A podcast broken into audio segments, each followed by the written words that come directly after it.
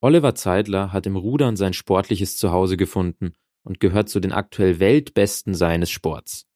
Der fünfundzwanzigjährige ist unter anderem Weltmeister und amtierender Europameister im Einerrudern. Der gebürtige Dachauer stammt aus einer erfolgreichen Rudererfamilie. Unter anderem war sein Großvater Teil des legendären Bullenvierers, der neunzehnhundertzweiundsiebzig in München Olympiasieger wurde. Trotzdem war Rudern nicht immer Oliver Zeidlers Sportart. Denn erst im Alter von zwanzig Jahren ist er zum Rudern gekommen, nachdem er lange Leistungsschwimmer war. In der ersten Folge unserer Podcast-Reihe über Umwege in den Profisport erzählt uns Zeidler genau davon, seinem Weg vom Schwimmen in den Rudersport. Ich kann nur dazu sagen, wenn Sie flotte Sprüche hören wollen, dann müssen Sie nach München gehen.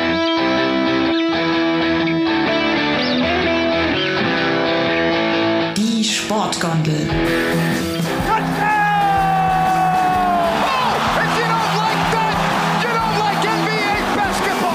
Der Lift für Sportfreunde. Fort der da oben, wie die gesenkte Sau, muss es so sagen.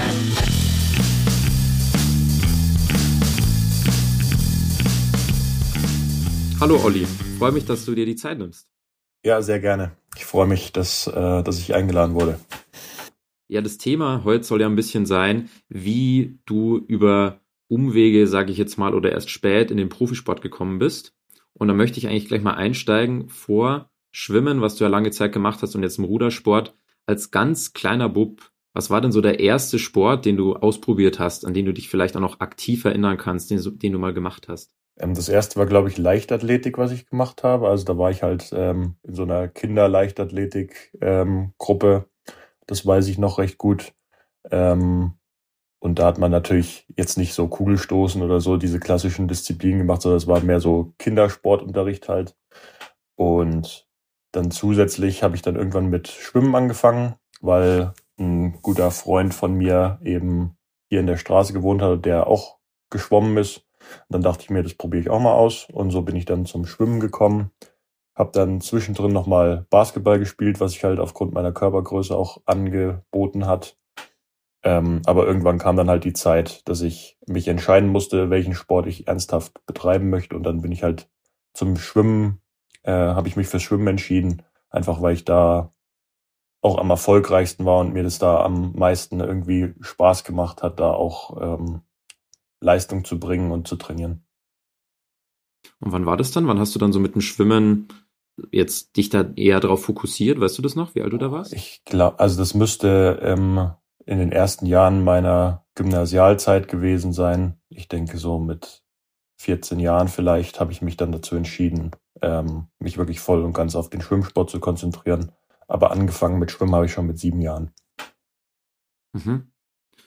Und jetzt sprechen wir schon über das Schwimmen. Da warst du ja auch schon erfolgreich, bist ja auch zweimal Deutscher Meister geworden, warst ja auch bei Äh, auch im Jugend-D M-Halbfinale tatsächlich sogar. Aber mich würde es da gleich interessieren. Du bist ja wirklich aus einer Rudererfamilie, das muss man ja bei dir wirklich sagen. Wie kam es denn dazu? Hast du da mal mit deinen Eltern auch drüber gesprochen vielleicht, dass sie dich gar nicht gleich zum Rudern geschickt haben? War das irgendwie mal Thema? Also bei uns hat natürlich die ganze Familie so ein bisschen was mit dem Rudern zu tun. Nachdem mein Vater dann sechsundneunzig, als ich geboren bin, dann auch langsam aufgehört hat mit Rudern, ist das so ein bisschen in den Hintergrund geraten. Ich bin dann trotzdem noch natürlich mit der Familie oder besonders mit meinem Großvater viel auf Regatten ähm, hier in München auch unterwegs gewesen. Ähm, aber sonst äh, war da irgendwie auch nicht so die Connection mehr zum Rudern da. Und ich habe das dann auch mal ausprobiert. Ähm, da hat mein Opa schon versucht, mich da in die Richtung so ein bisschen ähm, zu drängen. Aber das habe ich damals äh, in dem Alter von fünfzehn, sechzehn Jahren, als ich das zum ersten Mal ausprobiert habe, nicht so ganz äh, haben wollen eben, weil ich halt im Schwimmen auch erfolgreich war und ich mich halt kaum im Boot halten sollte und ich da auch keinen Sinn so richtig gesehen habe, weil das ja doch eine relativ komplexe Bewegung ist, dieses Rudern, und gar nicht so einfach, sich da ähm, über Wasser zu halten.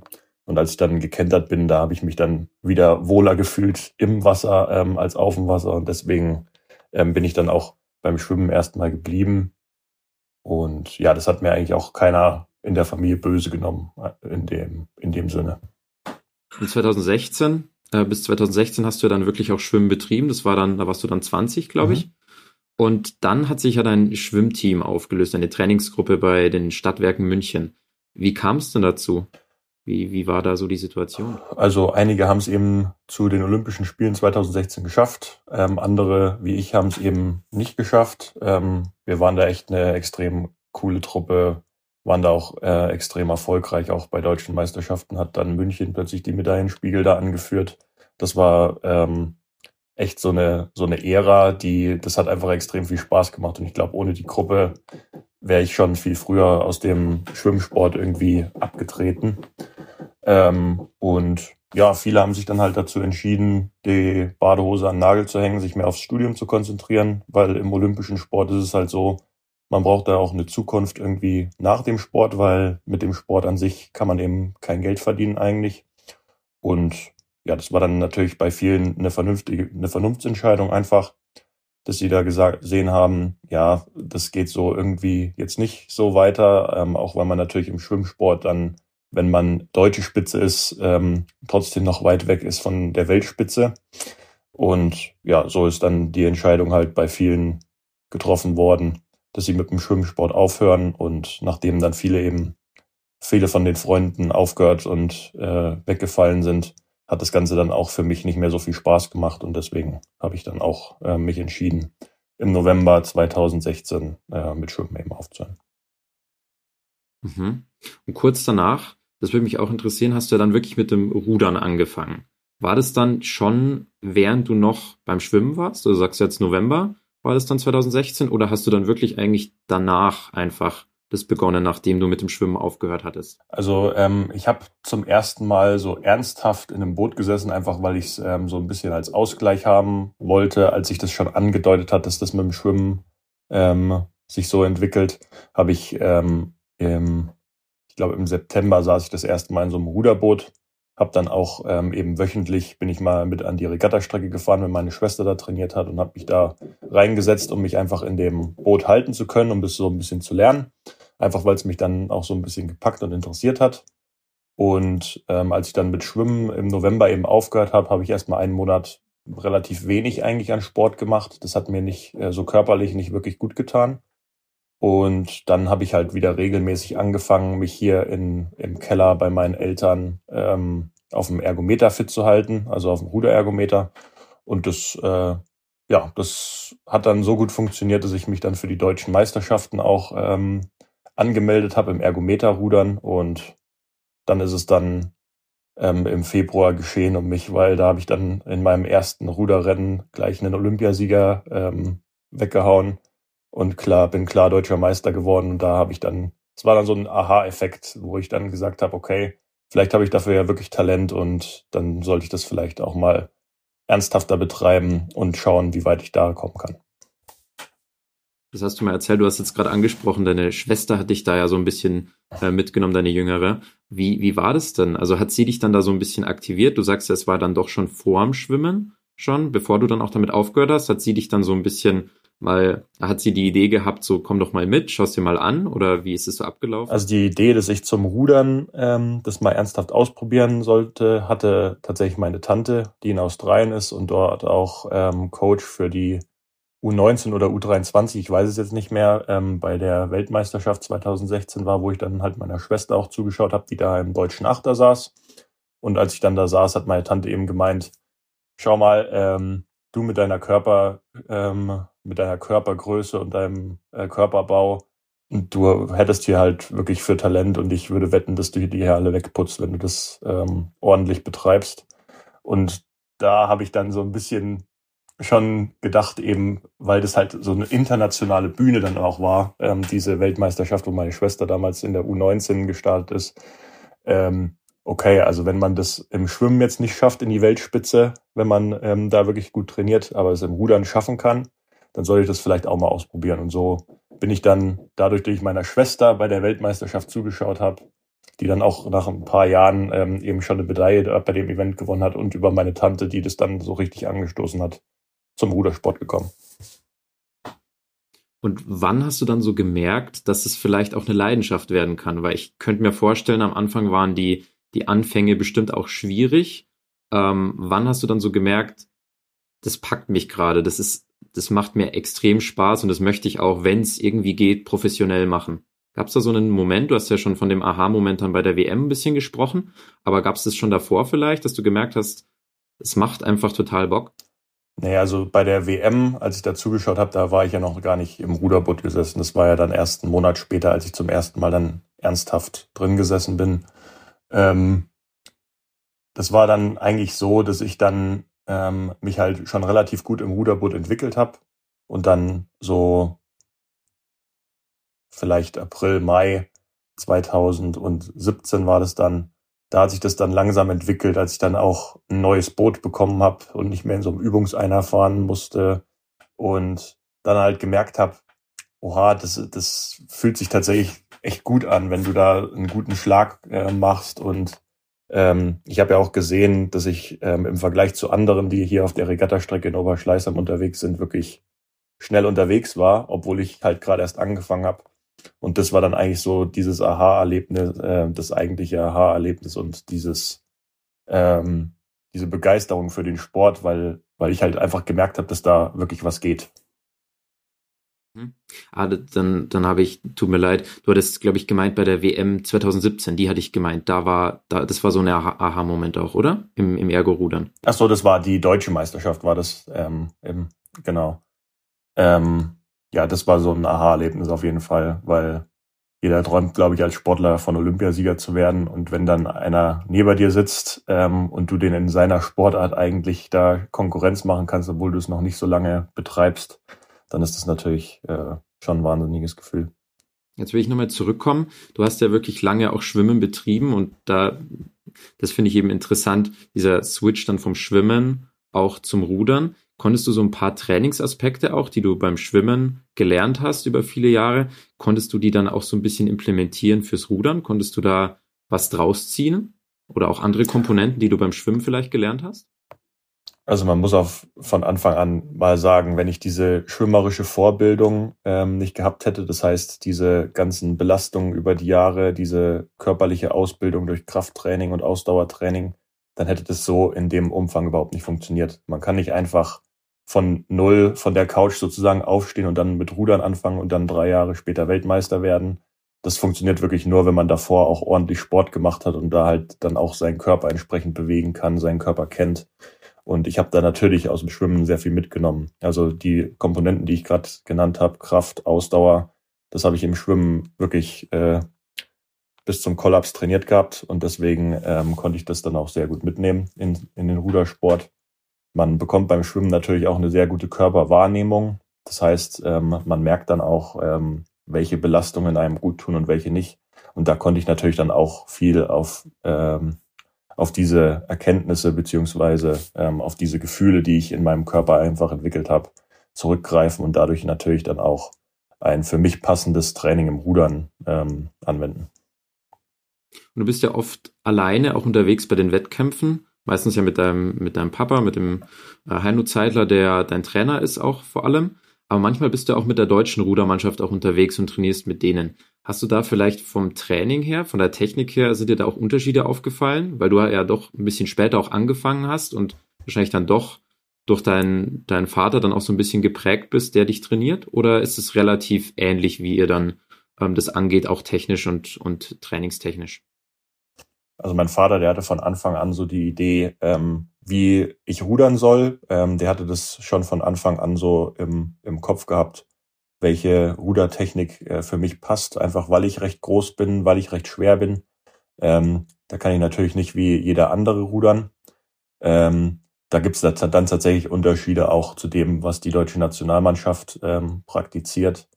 Ich habe das dann immer ähm, versucht, wirklich zu verstehen, was mein Vater da ähm, von mir möchte und habe mir das dann auch vorgestellt, was das mit dem Boot macht, was da am effektivsten ist, einfach weil ich das auch aus dem Schwimmsport kenne. Wenn man vorne schnell reingeht, ähm, dann ist man deutlich schneller, als wenn man sich vorne Zeit lässt. Und ähm, das konnte ich dann eigentlich auch super auf das ähm, Rudern übertragen. Und so haben wir uns dann so angenähert, mein Vater und ich, von der Technik und dadurch einfach unsere unseren Stil entwickelt und mittlerweile ist er ja wirklich bei allen Maßnahmen und Wettkämpfen auch dabei. Und ähm, ich glaube auch der Erfolg in den letzten Jahren, der gibt uns recht, dass wir da mit unserer Technik sicherlich nicht auf dem, auf dem falschen Weg sind, auch im Vergleich zu den anderen Skullbooten, die in Deutschland so unterwegs sind. Äh, wir sind da ja wirklich von null auf hundert gestartet und haben den anderen dann auch gezeigt. Äh, also im übertriebenen Sinne haben wir ihnen gezeigt, wie man richtig rudert. Und ähm, ja, so ist es heute, glaube ich, auch noch. Du sprichst es gerade an. Es gibt ja auch noch ganz andere Disziplinen, wenn wir jetzt zum Beispiel von deinem, von deinem Opa auch sprechen, dem Hans-Joachim Färber, der ja auch Olympiasieger geworden ist, netterweise ja auch genau auf der Regattastrecke, auf der du ja jetzt auch unterwegs bist. Das ist ja auch, mhm. auch spannend. Und auch dein, dein Papa und auch dein Onkel, die waren ja dann im Vier, ich glaube, dein Papa war im Zweier unterwegs. Ich glaube, der, der, dein Onkel und ähm, dein Opa und auch deine Tante im Achter. Ähm, wie Wie ist das? Gibt es vielleicht da auch die Idee, dass du da möglicherweise mal eine andere Disziplin versuchst? Oder ist es wirklich so, dass du sagst, du fokussierst dich auf den Ruder einer und ähm, schaust, wie sich das entwickelt? Weil das ist ja auch, ähm, hast du auch schon drüber gesprochen, auch ist ja schon ein Privileg, dass du überhaupt den Ruder einer machen kannst. Da gab es ja auch lange Zeit keinen Deutschen, der auf dem Niveau, auf dem du jetzt bist, bist. Ja, ähm. Also meine Tante war, wie gesagt, im Achter unterwegs, mein Onkel war auch im Achter und im Vierer unterwegs, mein Vater im Zweier, der hat es damals leider nicht in den Achter geschafft, obwohl er die Leistung gebracht hat. Ähm, die Familie war also mehr so im, im Riemenbereich eigentlich unterwegs. Ähm, aber ich finde eigentlich das Skullrudern schöner, also so technisch äh, anspruchsvoller auch so ein bisschen.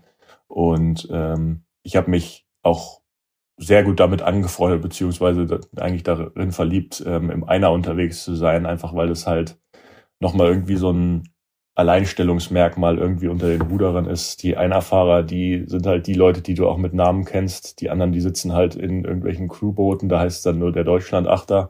Aber wer da wirklich drin sitzt, das weiß halt keiner. Und äh, das ist halt die Wertschätzung für mich auch ein bisschen höher, finde ich. Und da, deswegen reizt mich der Einer einfach mehr. Und deswegen ist mein Plan eigentlich auch bis zwanzig vierundzwanzig, bis zu den nächsten Olympischen Spielen zumindest im Einer zu sitzen und dann mal schauen. Also ich würde jetzt nicht ausschließen, dass ich dann auch mal in, in ein Mannschaftsboot gehe oder in einem Achterruder. Aber ob das dann auf Nationalmannschaftsniveau ähm, stattfindet, das weiß ich noch nicht. Gab es dann auch am Anfang, wo du begonnen hast, so du hast ja angesprochen, dass du dann schon relativ bald, dann Anfang zwanzig siebzehn, gemerkt hast, dass du da große Möglichkeiten hast. Aber gab es trotzdem jetzt vielleicht auch zwischenzeitlich, während der Zeit jetzt seit knapp fünf Jahren, am Anfang oder auch zwischendurch, Momente auch, an denen du so ein bisschen gezweifelt hast an dir selbst und vielleicht auch nicht sicher warst, ob du es so ganz nach oben schaffst? Ähm, also am Anfang war das ja überhaupt nicht abzusehen, dass ich es ganz nach oben schaffe. Ähm, es war halt dann die Idee, dass ich ähm, den Einer fahren möchte, einfach weil ich dann nicht von dieser Zentralisierung des Deutschen Ruderverbandes betroffen bin, ich dadurch meine Karriere hier in München neben dem Sport auch noch voranbringen kann. Und da war das dann eigentlich die einzige Option, einfach weil ich auch im Hinblick auf die Schwimmkarriere und die Einstellung meiner Mitstreiter dort dann auch eben sehr viel Wert darauf gelegt habe, dass ich ähm, auch so eine Karriere nach dem Sport vorbereite, was ich jetzt immer noch mache. Und deswegen ähm, ist das eigentlich auch die richtige Entscheidung gewesen, die wir da jetzt getroffen haben, glaube ich. Du sprichst es gerade an, deine, deine ähm, ja, Karriere auch außerhalb des Sports. Ist es für dich ein Thema, dass du vielleicht dir auch vorstellen könntest, dass du im Sport auch danach bleibst? Oder ist es eher so, du hast ja angesprochen, du hast ja, ich glaube, wenn ich mich nicht täusche, letztes Jahr deinen Bachelor fertig gemacht im, im Steuerrecht, wo du dich spezialisiert hast und auch ähm, eine Ausbildung hast du ja zum Steuerfachangestellten auch gemacht.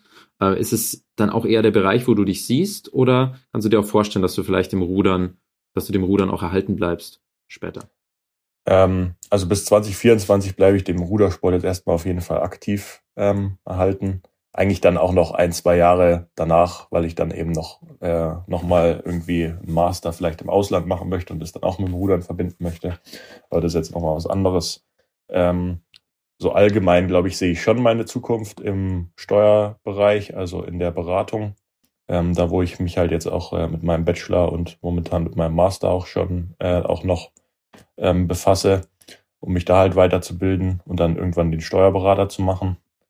Ähm, ja, andererseits äh, ist es natürlich so, dass wir im deutschen Rudersport mittlerweile, glaube ich, schon ein Problem haben, ähm, kompetente Leute zu finden, die auch ähm, Ahnung vom Sport haben. wenn man das jetzt äh, mit dem beliebten Beispiel Fußball vielleicht vergleicht. Ich glaube, der F C Bayern würde nicht dastehen, wenn da nicht Leute an der Spitze stehen würden, beziehungsweise gestanden hätten, äh, die wirklich Ahnung von dem Sport, die das selbst mitgemacht haben, die selbst Champions League gespielt haben. Im Rudersport ist es leider mittlerweile so, dass wir Leute da an der Spitze haben, die eigentlich nichts mit dem Rudern zu tun haben und dadurch eben auch meiner Meinung nach große Fehlentscheidungen treffen. Und da würde ich eigentlich schon gern mithelfen, da was, äh, da ein bisschen was zu machen. Aber das geht natürlich in der, während der aktiven Karriere nicht, weil das einfach zu zeitaufwendig ist. Vielleicht danach mal, mal sehen, wie sich das alles entwickelt und was dafür möglich, sich für Möglichkeiten ergeben. Weil du jetzt gerade auch den F C Bayern ansprichst, gibt es auch andere Sportarten, mit denen du dich beschäftigst, die dich auch so außerhalb interessieren, die jetzt so fernab vom Rudersport sind? Oder ähm, gibt's, ist es eher so, dass du, dass du den Rudersport verfolgst und ähm, vielleicht auch noch den Schwimmsport, aber sonst ähm, eher jetzt nicht so die, die anderen Sportarten außerhalb so mit, mit verfolgst? Also neben dem Rudersport und Schwimmsport verfolge ich extrem gerne Wintersport. Da freue ich mich immer, wenn dann ähm, in, im Fernsehen wieder was Ordentliches läuft ähm, über den Winter. Dann ähm, Leichtathletik schaue ich gerne. Ähm, Volleyball ist auch eine Sportart, die mich interessiert. Ähm, also ich glaube, ich bin da schon relativ ähm, breit aufgestellt. Tatsächlich ist Fußball jetzt äh, das, was mich am wenigsten davon interessiert. Aber ähm, ja, ich würde sagen, jedem das Seine und ja, einfach so die, diese Vielfalt des Sports da so ein bisschen ähm, aufzugreifen, ist, glaub, tut, glaube ich, ähm, keinem schlecht. Auf jeden Fall. Das ist ja das Schöne am Sport, dass es so, so viele verschiedene gibt und jeder findet dann so ein bisschen so seine Nische, die einen interessiert. Ja, ähm, ja. Gibt's, gibt's auch Vorbilder in und außerhalb des Sports, wo du sagst, an denen hast du dich so ein bisschen orientiert oder die inspirieren dich oder dich haben, die haben dich inspiriert? Ich musste jetzt, ich weiß nicht, ob das jemand ist, Ähm, der bei dir das ähm, auslöst, aber Olaf Tufte, der ist ja auch in dem, es gibt ja die Doku über dich, einer für den Einer, da hast du auch ähm, den Olaf Tufte kennengelernt, der fünfundvierzig ist, Norweger und jetzt seit, ich glaube, jetzt waren es seine sechsten Olympischen Spiele, korrigiere mich, wenn es anders ist, aber ist ja ein extrem erfolgreicher Sportler, auch ein extrem auch bekannt in Norwegen und schon ja. so lange dabei. Gibt es da Persönlichkeiten, wo du sagst, da kannst du dir was abschauen oder die, die inspirieren? Also da gibt es auf jeden Fall einige. Also ich habe jetzt da keinen, nicht eine Person, die irgendwie was Besonderes in mir auslöst. Ich glaube, wir können uns von vielen ähm, Sportlern was abschauen. Ähm, so die erste Person ist natürlich mein Großvater, der das dann auch äh, so ein bisschen bei mir auslöst, dass ich ähm, auch die Karriere neben dem Sport ähm, voranbringe, weil er das eben auch damals schon so gemacht hat. Dann ähm, der erste Ruderer, der mich ähm, inspiriert hat, war tatsächlich Rob Woodell. Das ist ein Neuseeländer, der zweitausend ähm, in Sydney Olympiasieger im Einer geworden ist. Das war, da, da habe ich halt so die Brücke geschlagen, als ich angefangen habe, weil der damals noch Weltrekordhalter auf dem Concept zwei Ergometer war und ich natürlich über das Ergometer-Rudern in den Rudersport gegangen bin und dadurch ähm, ja, diese Inspiration irgendwie durch ihn auch bekommen habe. Dann definitiv Olaf Tufte, das ist äh, so eine Person, also obwohl ich damals, als die Weltmeisterschaft hier in München war, zweitausendfünf war es, glaube ich, ähm, wo ich als kleiner Pimp äh, da nur so rumgestapft bin, um irgendwie unter Leuten zu sein, ähm, da habe ich dann über die Lautsprecher schon den Namen Olaf Tufte immer wieder gehört und das hat, das hat sich so in meinen Kopf eingeprägt. Ich, das war wirklich die Person, die wo ich wusste, dass der Typ Ruderer ist, obwohl ich überhaupt nicht wusste, wie er aussieht. Also das war, äh, das ist einfach so so ein Name im Rudersport, der der prägt, glaube ich, jeden von uns. Jetzt mittlerweile hat er aufgehört nach seinen, wie du gesagt hast, sechsten Olympischen Spielen, aber der ist auf jeden Fall eine große Inspiration und ein sehr un- untriebiger Typ. Ähm, wirklich eine coole Socke. Ja. Hast du auch so, das, das fand ich so spannend, seine Trainingsmethoden, das kam ja so ein bisschen auch in der, äh, in der Doku raus, dass er ja Holz hackt zum Beispiel und ähm, so Paletten ähm, wegstapelt mit so einem Gabelstapler, um so da auch die Präzision ein bisschen zu fördern. Hast du auch so ähnliche Trainingsmethoden und wie standest du da dazu? Weil das fand ich, fand ich ganz spannend, so ganz Also Trainingsideen, auf die man eigentlich nie kommen würde, wenn man jetzt an den Rudersport ja. denkt. Also Olaf, muss man dazu sagen, der ist natürlich Farmer. Ich habe ähm, jetzt hier keinen Bauernhof vor der Tür, das heißt, ich kann da nicht alles um, umsetzen beziehungsweise mir abgucken. Aber ähm, sich vielfältig einfach so körperlich zu bewegen. Das ist, glaube ich, das, was wir daraus mitnehmen sollten, sei es äh, beim Holzhacken oder bei sonst irgendwelchen körperlichen Betätigungen, ähm, die so ganz ähm, alltäglich sind. Da wirklich so eine Präzision, also wenn wenn ich beim Olaf zugeguckt habe, wie der Holz hackt, der hat ge- der hat gezeigt, wo er jetzt hinhauen möchte, und dann hat er da hingehauen, und wenn, wenn ich das probiert habe, dann bin ich äh, vier Zentimeter daneben rausgekommen. Ähm, das sind halt diese diese körperlichen Ausbildungen, diese ähm, Präzision, die dann auch ähm, im Sport wichtig ist, ähm, die man durch viele, die da muss man nicht unbedingt rudern, da kann, das, da kann man ganz verschiedene ähm, Bewegungen machen, um da einfach sich körperlich äh, weiterzubilden. Das fand ich so nett, da hat er dann auch angesprochen, so ja, so ja, mein neunjähriger Sohn, der hackt genauso gut, so ungefähr. So. Ja, genau, der übt es natürlich auch schon ein paar Jahre, aber so ist es halt.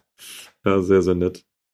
Ja, wo, wo ich nochmal zurückkommen möchte, da haben wir, hast du vorhin das auch schon ein bisschen angerissen, äh, der Schwimmsport, das ist ja einer auch von einer der vielen Sportarten, würde ich sagen, hier ähm, und allgemein, von dem man sich eher, von dem man, wenn man sie auch professionell macht, nicht so gut leben kann. Da gibt's ja ganz, ganz viele Sportarten. Natürlich gibt's Ausnahmen, Fußball haben wir schon drüber gesprochen, ähm, aber Schwimmen, wie du ansprichst, ist da auch eine. Wie ist es denn im Rudersport? Wie, wie kommst du damit zurecht? Du sagst ja, du bist ja, wenn ich es jetzt richtig verstanden habe, sogar schon auch im Master und bildest dich da immer noch weiter, ähm, damit du dann auch nach der Karriere gut aufgestellt bist. Ich glaube, das ist ein ganz, ganz wichtiges Thema, äh, womit sich auch viele SportlerInnen auch beschäftigen und das auch machen. Ähm, aber Wie, wie geht's dir da beruflich? Ähm, weil du das ja doch sehr professionell machst und ähm, ja sehr, sehr erfolgreich auch bist. Ja, also ähm, meine Haupttätigkeit ist tatsächlich ähm, meine Arbeit bei Deloitte, meinem Arbeitgeber, ähm, in der Steuerberatung, und ähm, das Rudern, das läuft so nebenher. Also ich glaube tatsächlich, ähm, aufgrund der Sportförderung, wie sie hier in Deutschland betrieben wird, Ähm, gibt es da auch gar keine andere Möglichkeit, als den Rudersport hobbymäßig zu betreiben. Auch wenn ich dann natürlich ähm, bei Weltmeisterschaften und Olympischen Spielen da neben Vollprofis dann liege und die dann versuchen muss, äh, wegzuhauen. Ähm, das ist natürlich nicht ganz einfach, aber letzten Endes gibt mir das natürlich auch sehr viel Sicherheit, wenn ich da einen Arbeitgeber hinter mir habe, der mich äh, einerseits sportlich unterstützt und dann zweitens auch sieht, dass ich mich da weiterbilde, dass ich da eine gute Grundlage lege, wenn jetzt mal eine Verletzung oder sonst irgendwas Unerwartetes passieren sollte, dass ich da abgesichert bin. Weil im Rudersport, ähm, da werden wir natürlich von der Deutschen Sporthilfe gefördert, wir Ruderer. Und den ein oder anderen kleinen Sponsoren, die können wir äh, uns auch ähm, ab einem gewissen Level ähm, zuschreiben. Aber leben kann man davon eben nicht. Ähm, das ist halt jetzt so ein schönes zusätzliches Einkommen, was vielleicht dann am Ende auch hilft, wenn man jetzt nur Teilzeit arbeiten kann, die Rente irgendwann aufzustocken. Aber ähm, ansonsten bin ich davon überzeugt, dass man da schon sehr gut vorsorgen sollte, einfach weil man sonst in so ein Loch fällt. Und ähm, wenn man einmal Weltspitze gewesen ist und da wirklich der Weltbeste sein möchte, dann bin ich der Meinung, dann möchte man das auch in anderen Bereichen. Und da reicht es dann halt nicht, wenn man ähm, einen Job machen muss, mit dem man nicht zufrieden ist und wo man dann auch keine Perspektiven hat am Ende. Absolut. Wie ist es denn in anderen Ländern? Ist da der Rudersport, wird der da deutlich anders gefördert? Weil du ja sagst, du liegst dann da auch neben, neben wirklichen Profisportlern? Ähm, also ich weiß jetzt nicht, wie die Sportförderung ähm, in jedem einzelnen Land stattfindet, aber die finanzielle Absicherung der Athleten ist dann natürlich deutlich höher. Jetzt äh, vor Olympischen Spielen, ich glaube achtzehn Monate, ähm, da ist die Sporthilfeförderung dann für die Medaillenaspiranten der Deutschen Sporthilfe so hoch, dass man davon auch leben könnte. Aber in den restlichen Monaten von diesem Vierjahreszyklus ist es halt nicht der Fall. Und das ist dann halt äh, schwierig, weil es ist ja jetzt auch nicht so, dass man zweieinhalb Jahre arbeitet, dann ähm, den Job kündigt, um sich dann anderthalb Jahre auf den Sport zu konzentrieren und dann wieder zwei, zweieinhalb Jahre Ähm, arbeitet, beziehungsweise da überhaupt einen Job findet für zweieinhalb Jahre. Das ist natürlich alles suboptimal, und ähm, ja, das machen andere Länder irgendwie besser. Also auch, dass sie Erfolge mehr anerkennen, als äh, wir das hier in Deutschland tun. Ähm, ja, aber das ist halt die Politik hier.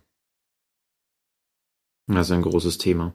Aber auf, auf welches Wettkampfziel, du hast es ja vorhin schon angesprochen, bis zwanzig vierundzwanzig, zu den nächsten Olympischen Spielen, da äh, möchtest du ja auf jeden Fall weitermachen. Das hast du ja auch als, als Ziel auf, aus, ausgegeben. Auf deiner Website steht ja auch, ich glaube, neunhundertsiebzig Tage sind es noch, da ist schon der Countdown zu Olympia. Ja. Ist das so das große Ziel? Oder ist auch, nächstes Jahr sind ja auch die European Championships hier in München, sind das so die zwei, zwei großen ähm, Wettbewerbe, auf die du jetzt so hinarbeitest?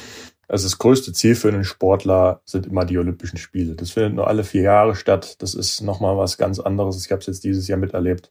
Das ist nochmal was ganz anderes als eine Weltmeisterschaft. Da kommen sie wirklich alle in absoluter Höchstform zusammen und äh, kämpfen da um die Medaillen. Das ist nochmal, das kann man sich als Laie nicht so vorstellen, aber das ist nochmal nochmal zwei, zwei Leitersprossen höher als so eine Weltmeisterschaft anzusehen.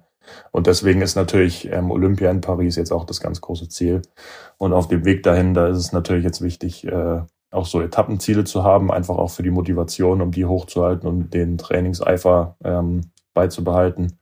Und da sind natürlich die European Championships äh, in München, äh, an meiner Heimatstrecke, an der Strecke, wo mein Großvater damals Olympiasieger fünfzig Jahre zuvor geworden ist, ein ganz großes Ziel, und da möchte ich mich jetzt auch ordentlich vorbereiten, und für mich sind die European Championships dieses Jahr eigentlich fast wichtiger als die Weltmeisterschaft, einfach weil da noch so was Persönliches mitschwingt. Ähm, die Weltmeisterschaft, da möchte ich natürlich auch abliefern, um dann auch die entsprechende Förderung für die nächsten Jahre mir zu sichern, ähm, aber eigentlich sind die European Championships das Herzensprojekt dieses Jahr für mich.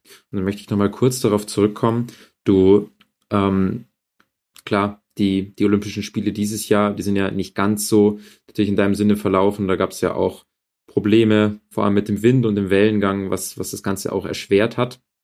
Aber der Ralf Holtmeier, der, der ähm, Ruder-Bundestrainer, der hat ähm, auch in dem Interview mal gesagt, dass du sogar noch, dass er sogar noch ein bisschen Luft nach oben sieht, dass du technisch dich noch verbessern kannst. Deswegen wollte ich dich da jetzt auch nochmal fragen, wo, wo sind jetzt gerade so deine Haupt- Augenmerke vielleicht so im Training, und wo möchtest du dich vielleicht noch jetzt verbessern, auch im Hinblick auf um, Olympia und auch um, auf die European Championships? Gibt es da so gewisse Themen, die du da vor allem anschaust und wo du dich vor allem verbessern willst? Ähm, Stabilität ist eigentlich ein groß, äh, ein wichtiger Stichpunkt. Ähm, ich möchte noch stabiler im Boot sitzen, damit ich eben auch bei ähm, Wellengang besser zurechtkomme.